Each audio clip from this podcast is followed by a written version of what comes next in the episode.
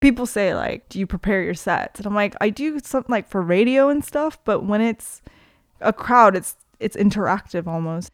Oh my god, this is gonna sound so corny, but it's like a conversation, like you interviewing. You can't just go with questions and then just ask one through ten or whatever. Welcome to Making Conversation with me, Grant Bryden, a podcast about music, creativity, and careers. For this series, I've sat down with a range of artists and creative professionals in order to learn about how their unique experiences and perspectives can help us in our own creative and business practices. For this episode, I spoke to DJ and promoter O Annie O. Annie was born in Korea, grew up in Toronto, and moved to London for university with dreams of becoming a fashion designer. However, she fell in love with the city's club and music scenes and began working in the music industry while promoting and DJing on the side.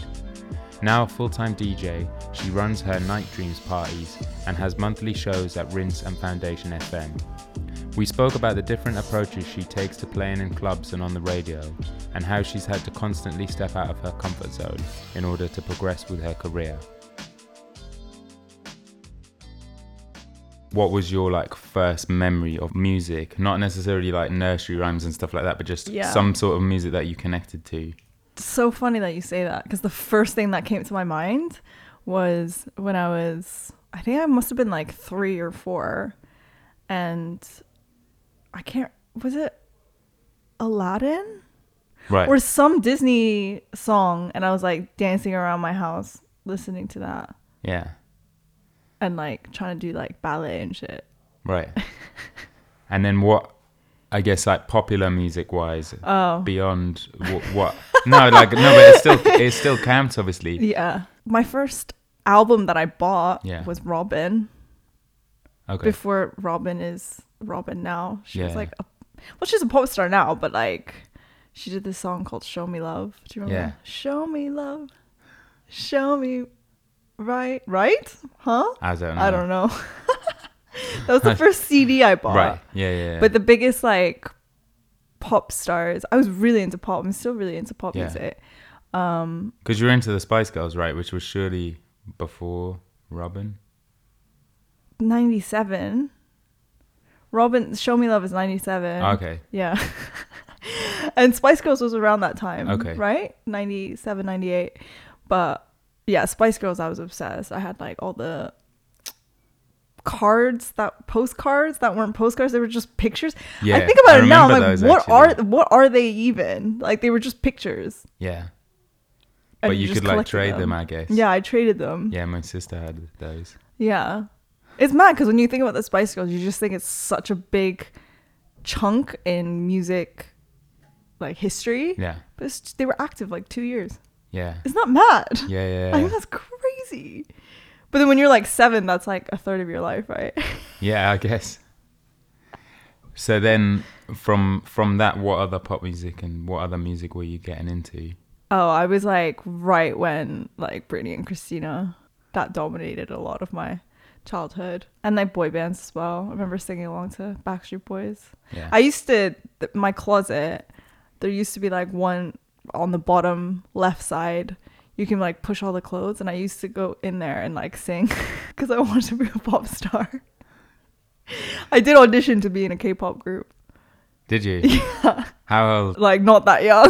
I think I was like twelve or thirteen. Because you were born in Korea and I was born in to- South Korea, and then my family we moved to Toronto when I was six. Okay, so you were in Toronto when you Yeah. auditioned, Cause these Koreans, they like send over like agents and shit right? to like audition kids. But the- but the K-pop career never it never took off. never took so off. weird. Not yet. So weird. I don't know why. I have the whole package. I don't understand. Can't remember lyrics to Robyn, but could have been a pop So were you also in? Were you into K-pop as well? no, I don't really listen to K-pop now Yeah. either.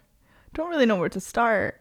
What music were your parents listening to? Do you know what, like DJing and stuff? Everyone kind of like asks that. Mm. Like, what music did you have in your house? Like, what music were you influenced by? And I swear to God, there was no music in my house. Right. My parents don't listen to music, Okay. which is so crazy to me. Is that something they've like decided, or is it just sort of like they're just not really interested? They're just in not Okay. into music. It's so weird. Yeah. And like after I moved out, they were like, the house is so quiet. I'm like, cause you don't play anything. Like Yeah. it's so crazy. Like when my mom cooks and stuff, you know, like when you're doing Yeah. chores or whatever, like I'd put music on, but like my parents like watch stuff. They watch a lot of like Korean dramas and stuff. Okay. But like they just don't listen to music. It's so weird. So were they supportive of the music of you being into music or were they against it or were they just kind of indifferent? I- think it started off probably as indifference. I don't think it was like music specifically. Like my childhood more like was noise. weird. I don't think they'd like the music I'm playing. Although I did send my mom um like a playback to the like one of my rinse shows. Yeah. And she just wrote, This is good, dancing. So she did like it. but it was like I think that particular mix was like quite grimy or like quite tribal. and I was like, couldn't imagine my mom listening to that. But they're really supportive. Yeah. I mean, I think in any sense they just like the idea that I'm self sufficient and I Yeah. haven't borrowed money from them. So they probably think that I'm doing well. Yeah. But um yeah, I didn't grow up with any music. But like I had a crazy childhood. The amount of weird hobbies and shit that I had to do at school because I went to an art school. Right. Like I did mime Okay. for 5 years. I didn't know there was that much mime to learn, but Okay. yeah. What else did I do? Yeah, we, we auditioned. I auditioned to be one of like four backing singers for this like country act. So I would sing backup Right. country songs. Yeah. So these hobbies was this stuff that like you were like choo- you were interested because obviously some some hobbies like that are more like parents going oh you Yeah. should go and do this or why did you end up doing these hobbies It was through school. It was like in my curriculum, okay which was mad. Not the singing thing, but the mime class. That was like in my schedule. My parents weren't really, they didn't, I mean, like typical Korean Asian parents. I did like math, like Kumon. Yeah. I think they, they have Kumon here now. But I did like Kumon, like math and English and piano. But they didn't really push me doing anything else. Why did you end up in an art school was that something you decided When I was in like grade two, how old are you then? Like five? No, I don't know No, because it'd, it'd be different in Canada Yeah, no, well. I was seven or eight, and then I think my teacher told my mom like she should audition for this school because you had to audition to get in. It was a free school; you just had to, Yeah. yeah. And then I auditioned and got in. But do you think that being at that school kind of helped from an early age to, to promote that you don't have to just go and because like say the curriculum here I think is quite limited. So Mm-hmm. like for me, trying to do something creative, Yeah, you'd always get pushed down like the graphic design route yeah, because the subjects at school are so limited yeah, that you don't really think about that many things you can do. So it's like graphic design's kind of like a version of art that you can get paid for. So Right. go and do that. Do you think that because you were doing so many different things? Yeah. I mean, I the older I get, I think back at the school that I went to, and it is crazy that one, it was free, and two, like the amount of random shit that we had to do, and it absolutely changed my perception of what school was and what is normal. Yeah.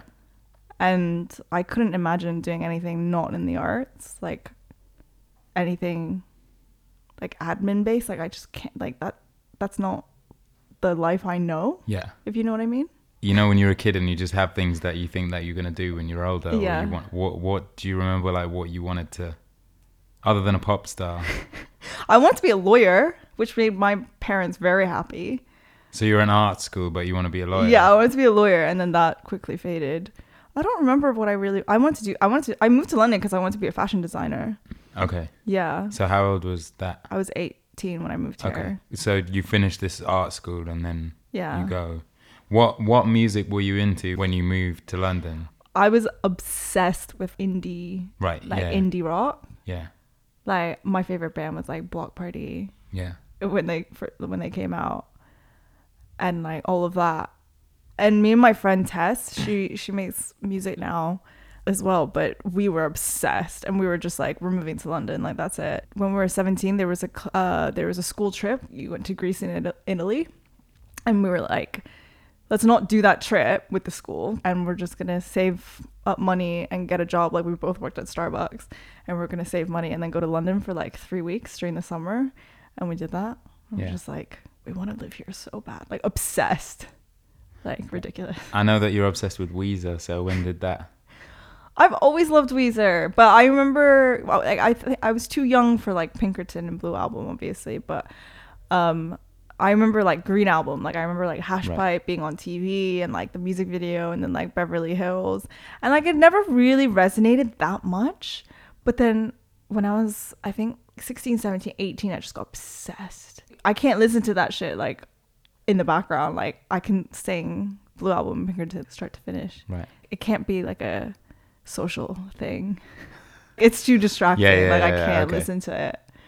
I remember going to Toronto. f- I can't. I can't remember what year it was, but like Yeah. Drake was probably in on Degrassi or whatever. Yeah, I remember. point.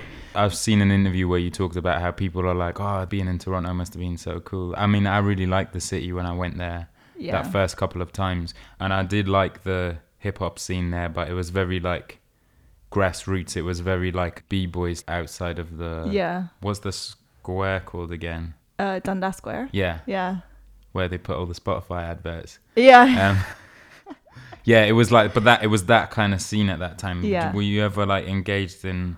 I wasn't in it. I wasn't into hip hop at all. Yeah. Like I was into hip hop, but like Biggie and stuff. Yeah. But I didn't feel like there was a Toronto scene. Yeah, I think the music scene in Toronto has grown a lot since I've left. yeah, But yeah, when I was growing up, we always kind of looked outside of the city yeah, for music. yeah. Because the hip hop scene, it was more like graffiti on Queen Street. Yeah. Kardinal Offishall was like the Mm. biggest. Yeah, yeah. It- but it must be weird now to be like, to be like that city is like such a notable. It, it has its own sound as well. Like people Yeah. from other cities make music that sounds like it's from Toronto. Yeah. Do you connect to it still? Do you know I don't? I don't really feel that connected to the city in terms of music like that. Yeah. I think because I moved away, like uh, th- when I was last living there, I was at home and I moved when I just turned 18 and stuff. I don't connect to it as an adult. Yeah. I connect to it as a child. Right. So when I go back, I feel like a teenager. But you get to have Tim Hortons. Yeah, which I don't. Listen, Tim Hortons is just it's shitting all over me because they have a thing in Cardiff, Yeah. Glasgow. Where else did you tell me? Somewhere know, I- Barcelona or something. yeah, Barcelona, there was one. Why is there not one in London?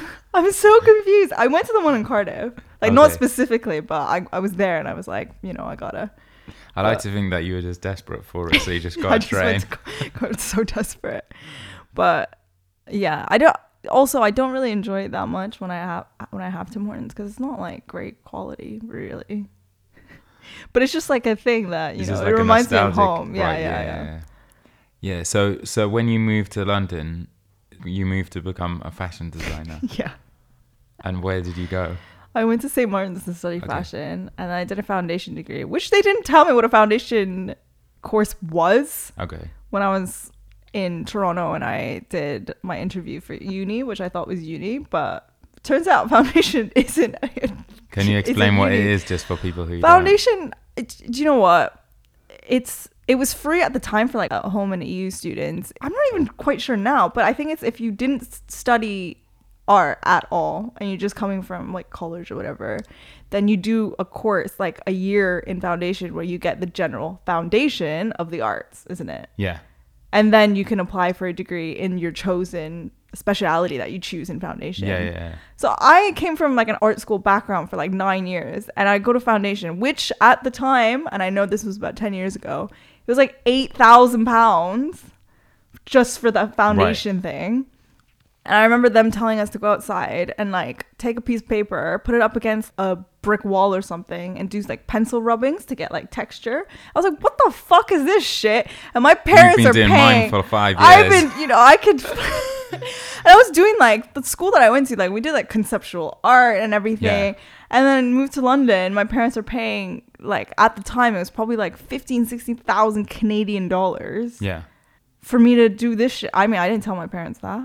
They Right. thought it was like part of the degree, and like Yeah, I didn't. yeah. I couldn't tell them because I was like, "This is so embarrassing." Yeah, because I, I think that goes back to what I was saying about the the curriculum. Yeah. Creative curriculum here is so limited. Right. And so like you do graphics or you do art and art generally like my art course was like paint Tupac in the style of Andy Warhol. Do you know, like it was stuff like that. It was Yeah. like putting a really basic Photoshop Yeah, filter yeah, on a picture, like dude, projecting it onto the wall, and then drawing over. Right. It was like stuff like that. So I think you do the foundation course, like you say, to like open get a broader and thing. And like my mistake was that I skipped it and ended up doing contemporary art that I didn't really know what it was. But it's worked out fine. We're here. I mean, I I do understand like how privileged how how much of a privilege it is to be able to study like art in Yeah. one of the most expensive and amazing cities in the world. Like I'm not you know knocking it, but foundation course is fucking bullshit. Can I tell you? It's so bad. And I and I chose fashion, and as soon as I did that, I was like, nope, this is not for me. I hated it. It was awful. Okay, so at the end of the foundation course, Yeah, and then I you chose fashion or Well, I applied right. and I didn't get in. But that was like because I was doing the foundation at St. Martin's. I had it was like earlier you could apply, and then I didn't get in. And then I was like, okay, shit. Like, what do I know and what can I do to get into uni? Because I need to stay in London. And so in about two months or something, I just made a fine art portfolio and I applied for fine art and got in. Okay. Why did you need to stay in London? What was it that was keeping you? If you I- didn't like the course, what was it that was keeping you? I don't keeping know, you? just London. I needed to. I needed to live here. so at this point, what music were you listening to? oh my god. Was it still the kind of indie rock stuff? by 2007 2008 electronic music was really big wasn't it like Yeah. All the ed banger lot and like Right. yeah like justice shit they were massive Yeah, man. yeah, yeah. i think i was still kind of in that phase i was into like electronic like kind of club stuff Yeah, so I guess you're like doing this foundation course, starting a party in London. So how was fine art? it was fine it was my way of living here basically Right. to be honest i wish i put more into it because i think uni is like totally whatever you put in you get out Yeah. but I just didn't give a shit because I was working in a bar, met like some really good friends of mine, just getting drunk and like meeting guys and just enjoying my first few years as an adult and living in my dream city. I kind of did the bare minimum to be honest. Yeah. I still enjoyed it, but it wasn't really for me. Mm. And then when you finished the course, what was the next step? I just wanted to get into the music industry. Yeah. Um, like Where I love did that art. come from? my love for music really yeah i don't think it was specifically like i need to do this or this is the next step but it just felt natural and it never occurred to me to at the time like also i couldn't the year that the, i graduated they got rid of this like post-study visa which used to you used to be able to get as an international student um, after you do a degree in the uk for two years you can get a visa and like apply for jobs and whatever but the year i graduated they got rid of it Right. L- Theresa May, lovely. And yeah, I remember just being like, I don't know how I'm gonna stay here. I don't know how to live here. Right. And I was with my boyfriend at the time, and we got married. Okay. and so, and so you what? So you're trying to get a job in music. Music, What, yeah. So where did where did you go? How how did you? I did so many internships. I did an internship at Sony doing like marketing. I worked at a music PR company for a bit. I did like a management company. Yeah, I did all sorts and then got a job at a booking agency and I was Yeah. there for about 3 years. How was that? It was good. I just knew that I didn't want to be an agent. Right. It wasn't I don't think I'm cut out for it. I don't think I have the personality for it. What is the personality that you? Okay, I'm not a pushover, okay, but like kind of being stern about money, I just it, I find it very awkward. Yeah. Um and that's a really important part about being an agent, isn't it? So and also I want to create, like I wanted to be immersed in music and there are aspects of that definitely and you can take artists on really early and develop them and stuff, but I just kind of knew it wasn't for me and When did you realize? I think I knew almost straight away. But the people I worked with, I love so much. And even now, like some of my best friends are from that job. And I think I stayed because it was just, I love the people and got to go to like loads of shows and like festivals and stuff. And, but then DJing started kind of like, Yeah. So when did? So obviously you're going out. When do you go from being like in the rave to Yeah. wanting to be the DJ? do you know what? Because I'm quite, I feel quite shy. Yeah. So it's not really a job you would think a shy person would want to have because it's quite anxiety inducing Yeah. because you're p- pretty much like at the center of the club, right? Yeah. Like, and you kind of control whatever. The thought of that is actually terrifying. But DJing just kind of, it kind of just happened organically. And then I started just getting booked for more and more gigs. And then it just got to a point where I loved doing it. And I started promoting and stuff in my party. And then it just made sense to just Yeah. pursue that full time. How did you learn to DJ? So when I was working at this bar, me and my friend we started promoting, and that's like in air quotes because we did. Th- this was like back at the time when people like flyered and shit, and I know like flyering still exists now, but there was no Instagram, there was Yeah. no like Facebook ads and shit. Like we had to do everything ourselves. But anyway, we were working in this bar, and now he's like an insanely successful menswear fashion designer. But anyway, when we started, we were working in the bar and because we were listening to like promoters every weekend. Like it was a really good dive bar and we had like loads of good promoters and djs come in and we would just listen to the same stuff like over and over. We we're like we can do this. Like not technically we couldn't do as well as them but like musical tastes and stuff we were like fuck it we can do it. So we started doing a club night and it was called dip it low. Right. and it was his DJ name was Ludacunt and mine was Rihanny. And we used to well, I want I because he's six foot five and I'm five foot two, so I was like, we should be called Biggie and Smalls. Like that's amazing.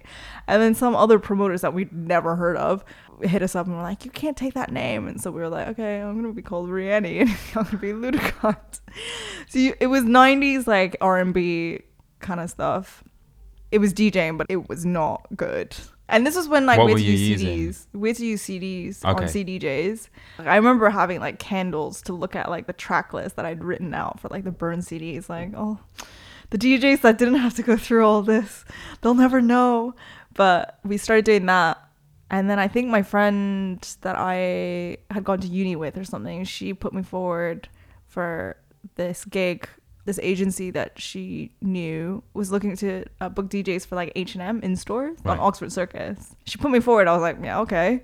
And then I had to send in like a track list and then did like an hour audition and stuff, which was terrifying because it's like the flagship store. It's like five floors, and I'm trying to play like music that's friendly for H and M and like clean tracks and stuff. That was so scary. And I got it, so I started doing that, and then I started doing more branding stuff because as soon as you say you, you DJ for H and M, like Topshop want to book you, and then makeup shops like Benefit and stuff want to book you, and Yeah. then it just kind of I started building up my like brand DJ portfolio or CV. So I learned how to DJ from those H and M gigs Right. because they had 2000s, and yeah, I just started learning like on the job. When did you start to shape a sound that you wanted to? I say a couple of years ago. So when I'm talking to you about that was I think like five years ago. Right. When people ask me like how long I've been playing, I say like three, three and a half years full time. That's when I quit my job, and that's when I really started focusing on developing my sound, like, as you say, or like what I'd be known for. Yeah. It's like obviously I do some brand stuff now and there's all types of music that people want for those kinds of events, but mainly now I would say it's like I'm primarily like a hip hop and trap and like future sounds kind of DJ. Yeah. So I just started putting my own mixes out on SoundCloud. Because I guess now you're also known for playing a lot of edits and stuff like Yeah. that. Whereas at that point, I'm assuming from what you said, you're playing more like big R and B, maybe pop songs, Yeah. stuff like that. When did you start to sort of move towards edits? At the time when I was doing a lot of R&B club nights and stuff, I found that there were a lot of other DJs doing that and I wanted to find something that was different that I could do that would make me stand out more. And like I just love I mean Soulection's like really influential for me. Everything like their whole ethos and like their brand and just inter- like music as well and just that influenced me. Yeah, doing edits was kind of my way of like standing out at Yeah. the time. When you've got a job, a full time Mm. gig that you know you're going to get paid for, and then you have to take that leap of faith Yeah. and sort of back yourself to, to go freelance. Yeah. How was that process for you? when I talk to my friends now, they were like, you were shit scared. Like you were so scared about leaving and going freelance and not having income and stuff. I don't remember that at all now. Right. I really don't. But I, I can imagine. It, I mean, it is really scary to know that you have an X amount of money coming in and then immediately thinking, do you know? And I get that sometimes even now when I have like a regular residency and then this happened recently where the venue just shut literally that week. Three days before I had a set, they just shut. Right. and you need to like account for stuff like that, which that is scary, but I can't imagine not being freelance, you know? How did you know that it was the right decision for you? I was like really depressed. Okay. and I was working a lot because I was picking up a lot of sets and working full time and I was just run down ill. I didn't have all the weekends I'd be drinking and DJing and then I wouldn't have time to see my friends on the weekends and then I'd go straight into work. So I was just working pretty much like 6 7 days a week. I was so run down. I was ill all the time. And I just felt like yeah, I think that attributed a lot to a lot of um, the reason why I was so down, but Yeah. Also I think for me when I go through bouts of like depression, it's like my brain telling my body almost like something's not right. You need to change something. Yeah, it's just your brain telling you. For me, Yeah. that you need to shift something in your life because I like I'm I like to think I'm like an upbeat person, but I go through like just like times of when I'm really down and stuff like everyone and at that time I was going through a really rough time and then I was like I need to make a change and that just made sense to me. And at the time I was making like money enough to kind of quit and then like do that. In creative jobs, particularly, it feels like because you get a lot of highlights, you get a lot of highs and lows. Mm. You get a lot of like one night you were doing some crazy Yeah. gig that you've wanted to do forever, and then the next day you're just like back back to normal. Yeah. Just like how do you navigate those? I think it humbles humbles me at Yeah. least. Like this summer, I did this insane gig, and they like flew me out. I had like a suite to myself, and it was beautiful. And I had a driver. And then the next day, I flew to another city, and I stayed in like the shittiest Airbnb, and it was like basement. There was a cockroach and stuff, and I was like, oh well, went crashing down back to earth, didn't I? Yeah. But I find stuff like that humbling. Like I never want to be like, oh, where's my driver? I mean, those are kind of like the non-work side of things. Those are kind of like just the outside benefits. But yeah, there are times where I'll do like an amazing set at an event and it was amazing, and then the next day I'll do like a normal, like admin. yeah, just- or like yeah. yeah. and it's just I don't know, It's just because I feel like the mind kind of gets comfortable when there's consistency, yeah, and I feel like with creativity, it's never really that consistent, yeah. and so you kind of have to figure out how to cope with that. But I like that balance as well. Yeah.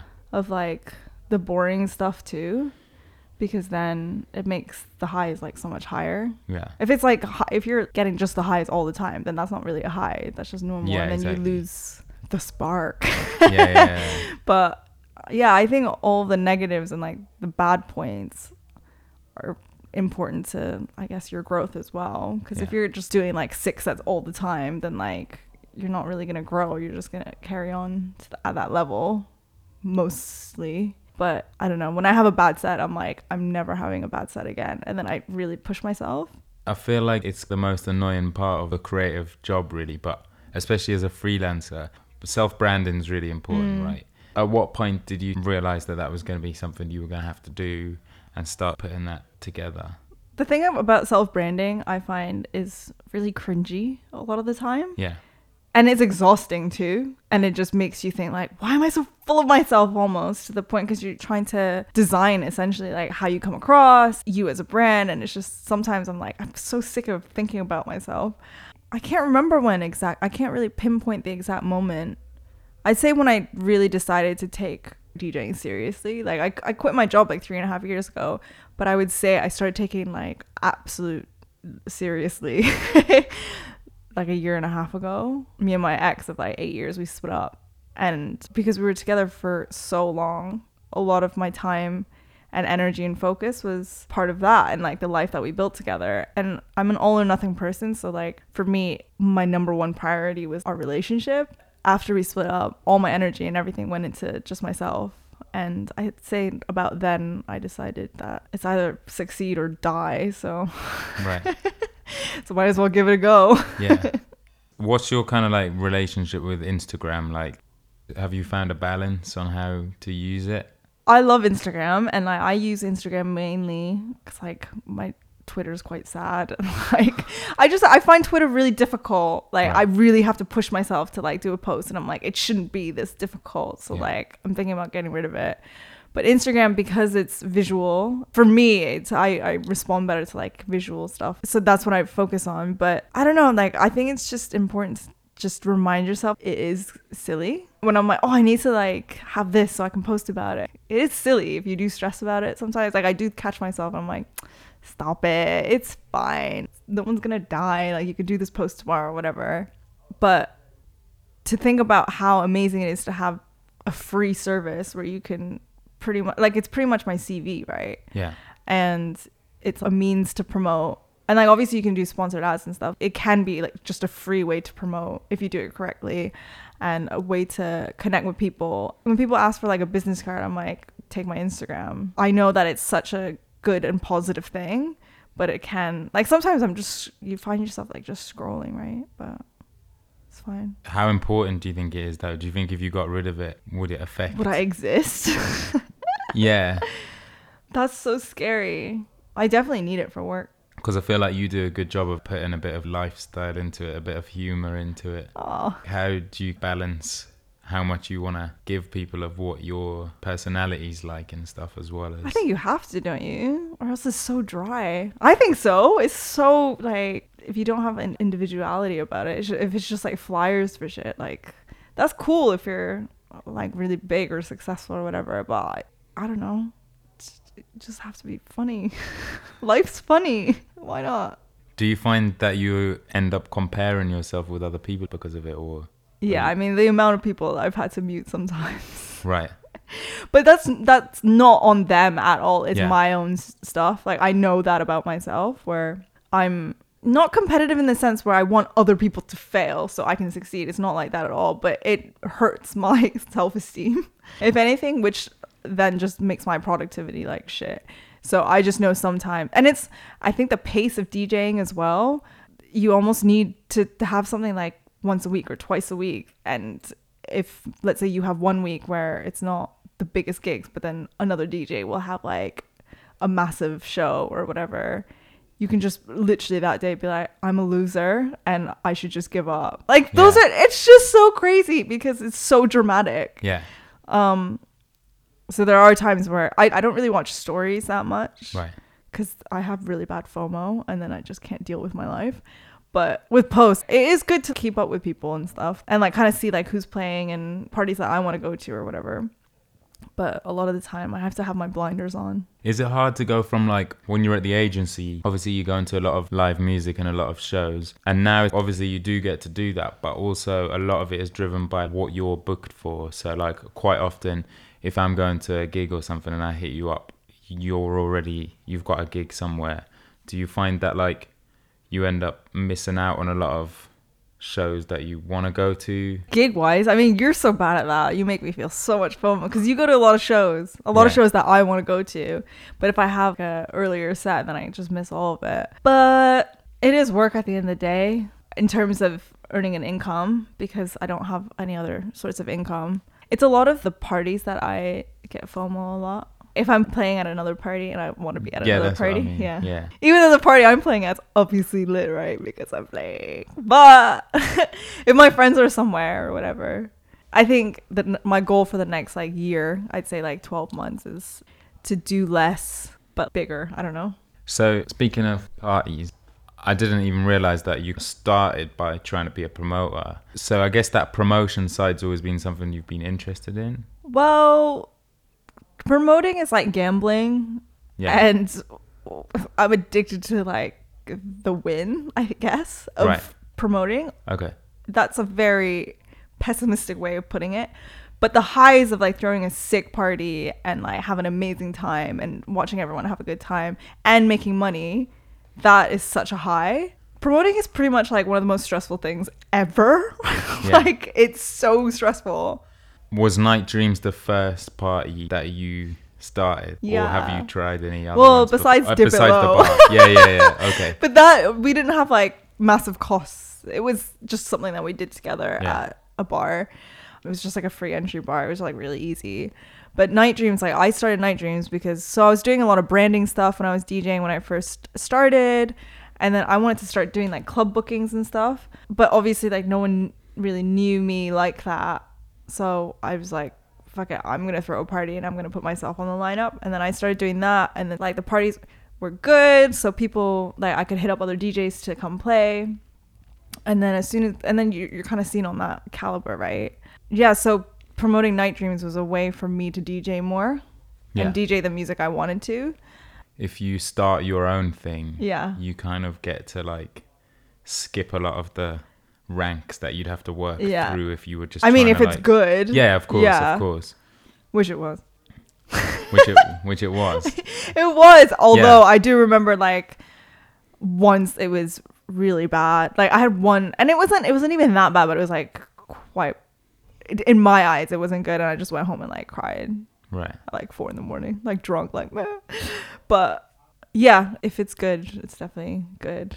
Yeah. And and I te- I started doing everything myself. Like there was a few that I just DJed the whole thing as well. So I was like promoting it, DJing the whole thing. It was mad. Where was the first one? What was the first one like? How did you come up with it all? So night dreams, like well, the concept behind it is nightmares and daydreams. So nightmares was my interpretation of like the really like hard music, like Yeah. really trappy and grimy and stuff. And then the daydreams was kind of like the more like dreamy, like future beats, kind of like edit side, which both of them I like. If you if like you know, my sets usually contain like a bit of both. So that was my idea behind Night Dreams. And then the first one I did in a little bar like in Clapton, which was like 50 cap. And yeah, it was just me DJing the whole time. It was just like for people to come down. It was free entry. And then after that, I got offered like a Saturday, a monthly Saturday at birthdays. Rest in peace. And I was like, fuck it. Like that that in itself I felt like I was skipping a lot of steps Yeah. but I was like, I have to do it, right? Yeah, yeah, Like if opportunities are just given to you like that, that's mad. Like just do it. Like how many promoters are emailing them asking for a Saturday, a monthly Saturday, like straight off the bat. So I did that, and then I was there for about two years, and I did it monthly, which is exhausting. And then now it's at Miranda at Ace Hotel, and I've been there since. Has it, it's almost been a year, but it's bi-monthly. So yeah, yeah, it's, yeah. oh my god, where's So- this time going?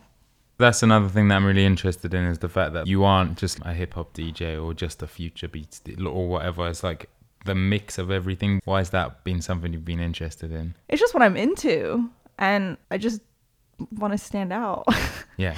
I just want to feel special. That's just what I like, and that's the whole idea be- behind Night Dreams. Really, it was just a mix between something because I love like ratchet shit, like loud and dirty music, but then I love the Soulectiony kind of vibe as well. And I know so many people that do, so why Yeah. not combine it? And at the time when I wanted to start it, there wasn't really parties like that, or there weren't that many DJs out there doing that. Because I think that wanting to stand out thing is important because there is a lot of people who want to DJ because they want to play like the biggest five songs of the moment and Yeah. get that big reaction. Whereas it doesn't feel like that is the point of it for you. No.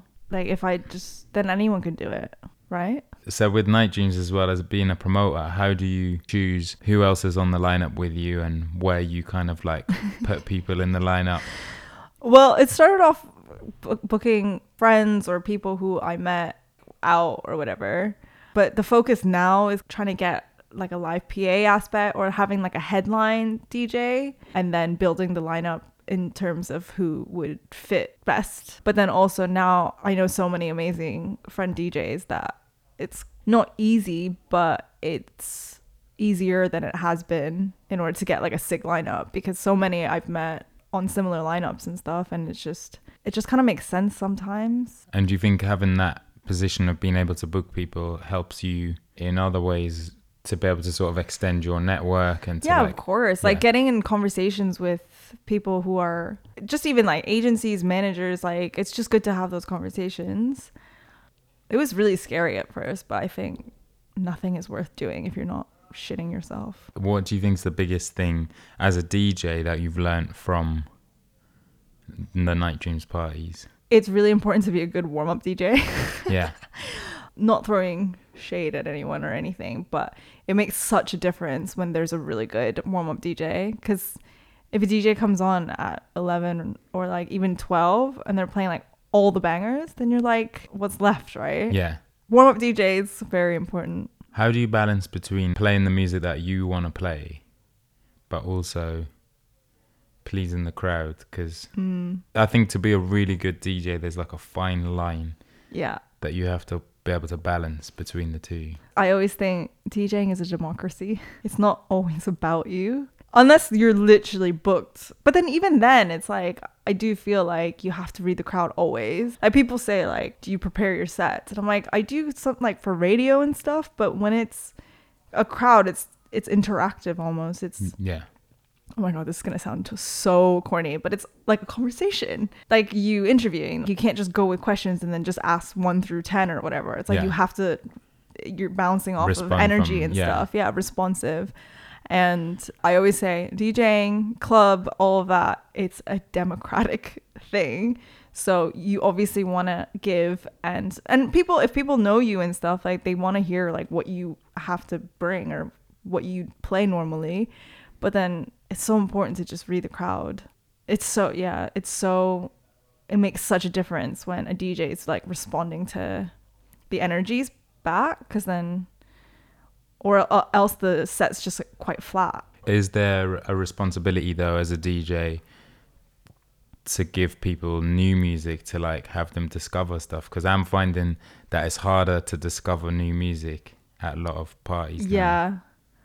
I think people are really up for listening and dancing to stuff they know.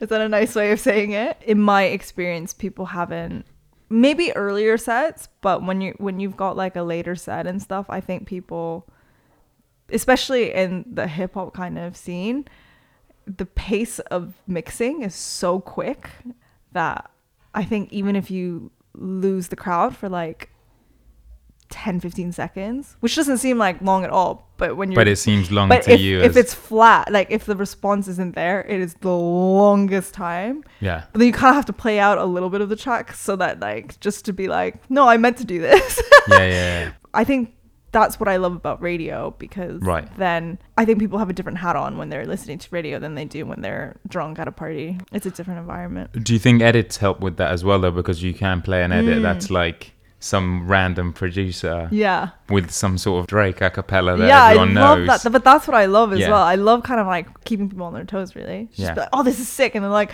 this is not how I thought it went, and then liking it. I Yeah. I like love that. That's why I love edits. Like that's Mm. my favorite part of DJing, for people to be like, oh shit, what? And then like coming up and being like, what is that remix? Going back to what you said before about the importance of warm up DJs, obviously you've supported a lot of different kinds of artists Mm. as a DJ, and I wondered what that process is like, how that differs from the radio stuff, the club stuff, how you prepare for that. That is so artist based, I think, because the answer's in the name, isn't it? You're supporting.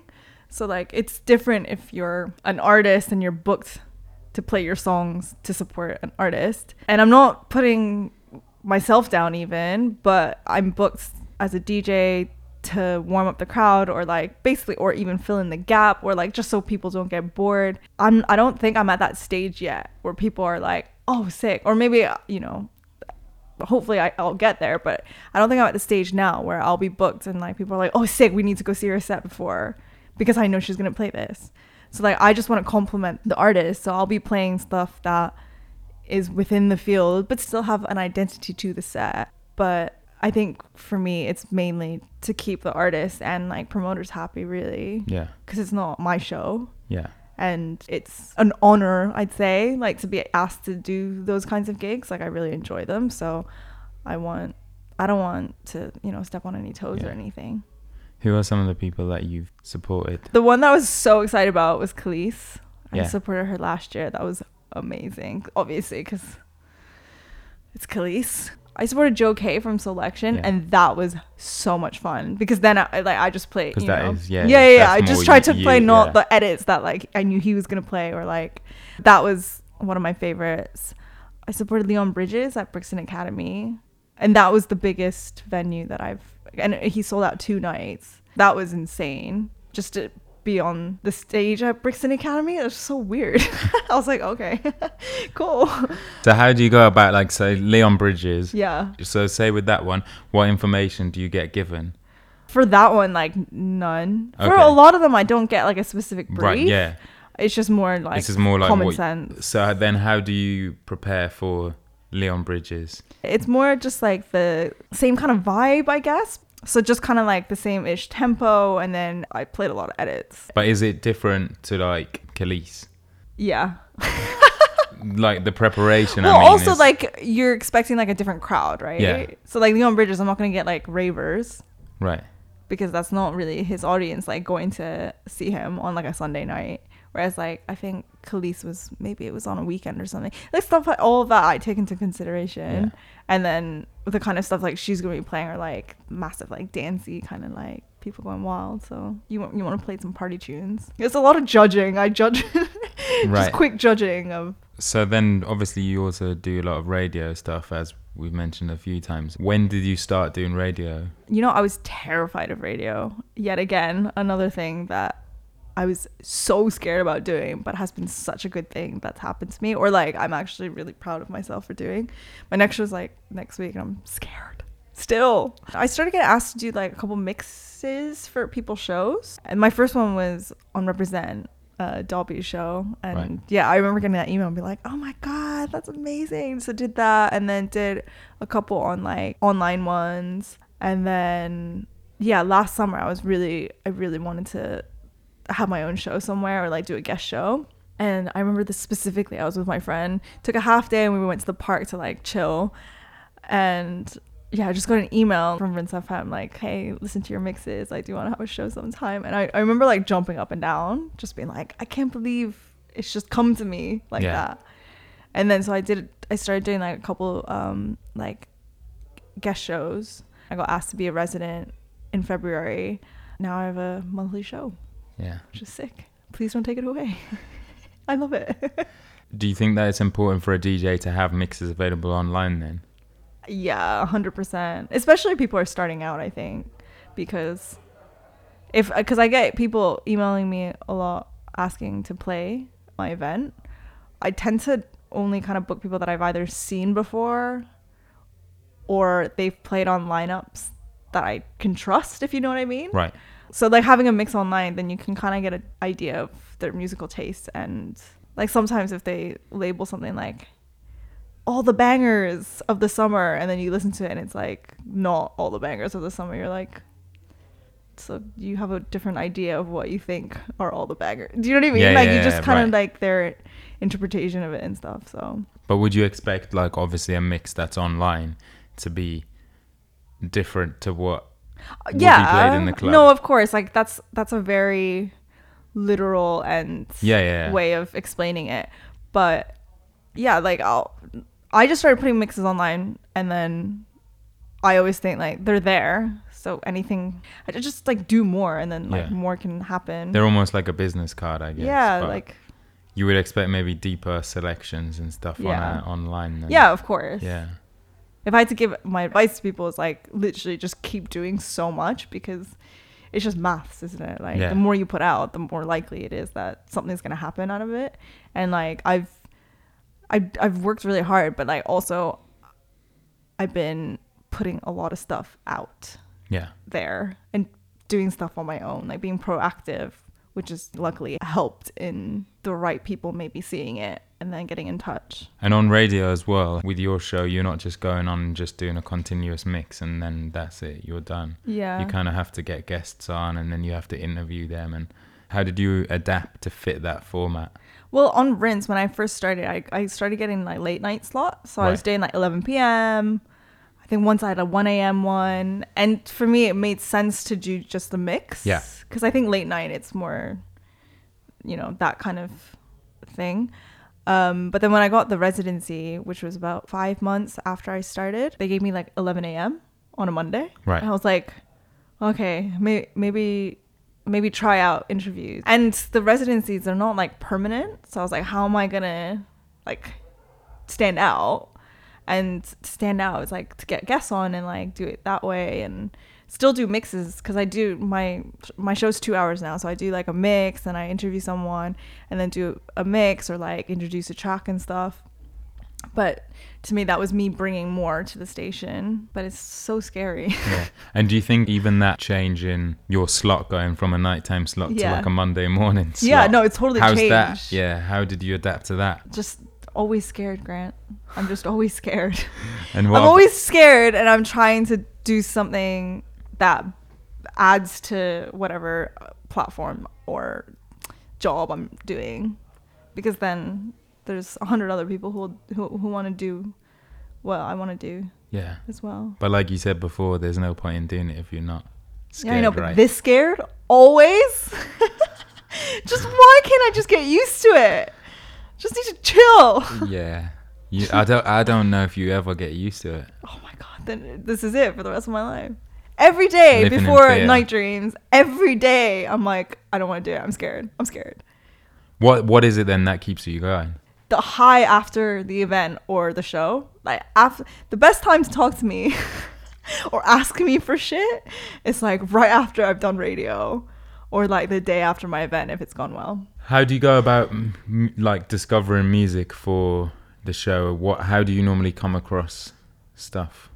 Uh, edits wise, it's definitely SoundCloud, and it's like the SoundCloud black hole of like you're just on there for hours and the related tracks, and producers, related artists and stuff, and then it's 3 a.m. and you're like, what is music even anymore? I've just gone four hours of Yeah. like, um, So you tend to search for that stuff rather than being sent it. yeah, but like new non at like new normal music, I get sent quite a bit now. And when I first started, I was like, oh, I, wa- I like I want to play everyone, but then it's like actually no, I should just I should play what I like. I'm still learning. I still feel quite new Mm. because although I've been doing it on Rinse for a year, if you think about it, that's 12, 12 times. It's actually not that much. So I'm still kind of like trying to find my way and like be less scared. But I, I do a podcast as well, but that's definitely helped. I thought you were going to ask about it earlier, but yeah. So you do a podcast about Gossip Girl. Yeah? But you don't post about it on your No, it's off brand. socials. How? But but it, it does quite well though, right?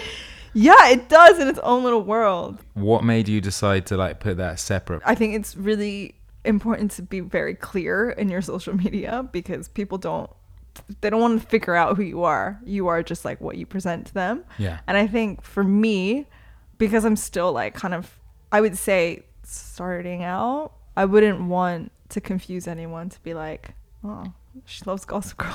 She's doing something." why would why do you I've posted about it a couple Yeah. of times, but it's not in like the main thing because that's not my main thing. Well, you brought it out. What what's it called? Just in It's case called- people want to find if it. If people want to listen to it, it's called Who the Fuck is Gossip Girl? And the concept is so I do it with my friend Gav and Kate. And Gav's never seen it, and Kate and I have seen it. So we know who Gossip Girl is. And we pretty much watch every episode of seven seasons and we analyze each episode. And then at the end, we ask who the fuck is Gossip Girl, and then he guesses. But it's not like that deep. It's mainly just us chatting shit. But I was DJing once, and then I went, I finished my set, and then apparently someone came up to like my friend was like, "Is that Annie?" And she, they were like, "Yeah." And he's like, "Does she do a podcast about Gossip Girl?" So I got recognized from the podcast. from the podcast, but that's so strange because when I DJ, there's no voice, and when I'm podcasting, there's no face. So how he knew? How do you think that you learn all of this stuff about branding and, and what's off branding? How how do you think you learn to like curate all of that stuff? quite common sense though, isn't it? To me, it feels quite natural. Yeah, just be a DJ. Postcode DJ. What what do you think's the most difficult thing that you've had to overcome so far in your career? Wow, no one's asked me that before. Interviewing people on radio's been like a big thing for Right. me to accomplish and to keep getting better at. Promoting is really difficult too. I think the biggest thing for me is like constantly putting yourself out there. And because I don't have a DJ name that's not me, like you know how some people have like a word or whatever and that's Yeah. who they are. But like my DJ name's like my name. Yeah. So it's like that. I think to constantly be putting myself out there and try to constantly promote myself is like very difficult for me because it doesn't really come that naturally. Yeah. So I think when I do post or whatever, I kind of see it with a different like point of view rather than being like, oh, it's me. I think that yeah, when I have like bad days or whatever, and then like you're sad in bed, and then you have to post like, oh my god, this is the best party ever, like come. It's like having to constantly push yourself because you're freelance. That is something that I'm proud of, and to not get discouraged when bad things happen. Yeah. Cause like I'll have bad sets and stuff, and then I'll think, oh my god, my life's over. Like people are gonna think I'm shit and whatever. It's like people are allowed to have bad days. Like people have bad days at work all the time. Like I'm I'm allowed to have, like just to not be so hard on myself. With the self promotion stuff, do you think it's hard because also you work in the thing that you love doing anyway? So, like, Mm. if you aren't DJing, you'll probably go to a party. Yeah. You probably know a lot of people there. There'll probably be promoters there. Then you're kind of back on the self promotion thing, even though you went out to have fun. How Yeah. how is that? Yeah, it's it's that's that's it. Also, when I don't have a set, sometimes I feel inclined to go out because it's technically beneficial for me or work wise. Like my so since me and my ex split up, like I've been going to way more raves and like all of that. There's so many DJs out there that to meet a promoter in like face to face, have a drink, like have a chat or whatever, puts you forefront in their mind to book you. And I'm not saying that's the only reason why I talk to people or anything like that at all. But if you're out and you're active, you know, you're having a good time, people want to be around energy like that. People want to get to know you and stuff. Like that is hard. When I've had like a really long week and then I have like a Friday night off or something, I'm like, I still feel like I need to go out and like either support my friends or whatever. And then and then you think like, oh my god, I'm just complaining because I have to go to a party and like chat to my friends and get free drinks. That's not a problem, but then, you know, when you're just exhausted, I think for me, lack of sleep is it's hard. I gotta moisturize, man. gotta keep looking young. Not getting enough sleep. So, with the interview and stuff, what was the first radio interview that you did? Oh my god, the first one was it was masterpiece. And how and was he that? was he was really late, but it wasn't his fault. So at the time it was like an hour show, and th- he lives really far, and like he had to get the tube, but there was a fire at the tube station. And bless him, he like took a picture of the sign. He was like, "See, I'm not lying." And I was like, "Dude, it's fine." But it was he got there, I think, quarter to or ten to before the hour was up, and I was really stressed about it because I was already nervous, and then anything that you do live is just gonna be like that, right? But yeah. And how have you how have you like worked to improve? I listen That- to my interviews. Okay. So I kind of like mentally make note of like things that I think work or don't work. I started off, like I said before, it just had questions and then just would like roll through them. And then it's just like, it's so dry. Like, who wants to listen to that? That's so boring. You're not listening to an interview to like just hear all the facts. You're listening to like someone's conversation and personality and stuff. So to kind of have main points to talk about, but then to to listen. listen and respond. What are you most proud of about what you've achieved so far in your career?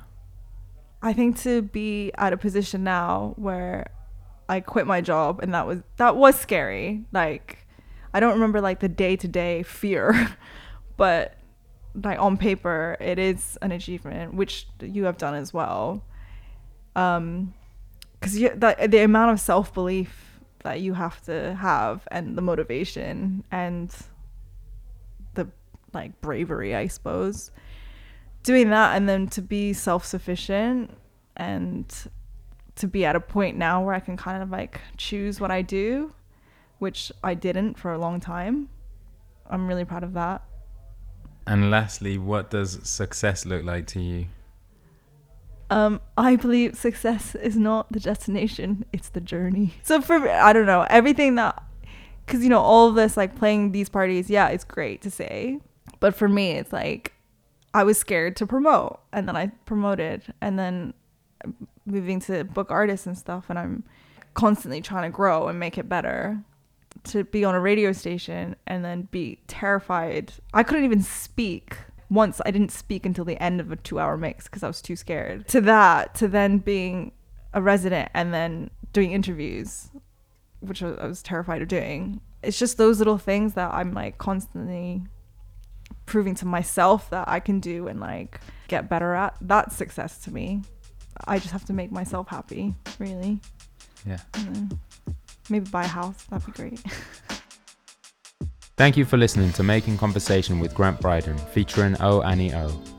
If you like this episode, then please be sure to rate, comment, and subscribe wherever you're listening to podcasts.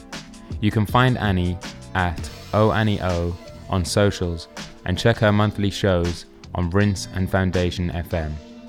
You can find me on social media at Grant Bryden.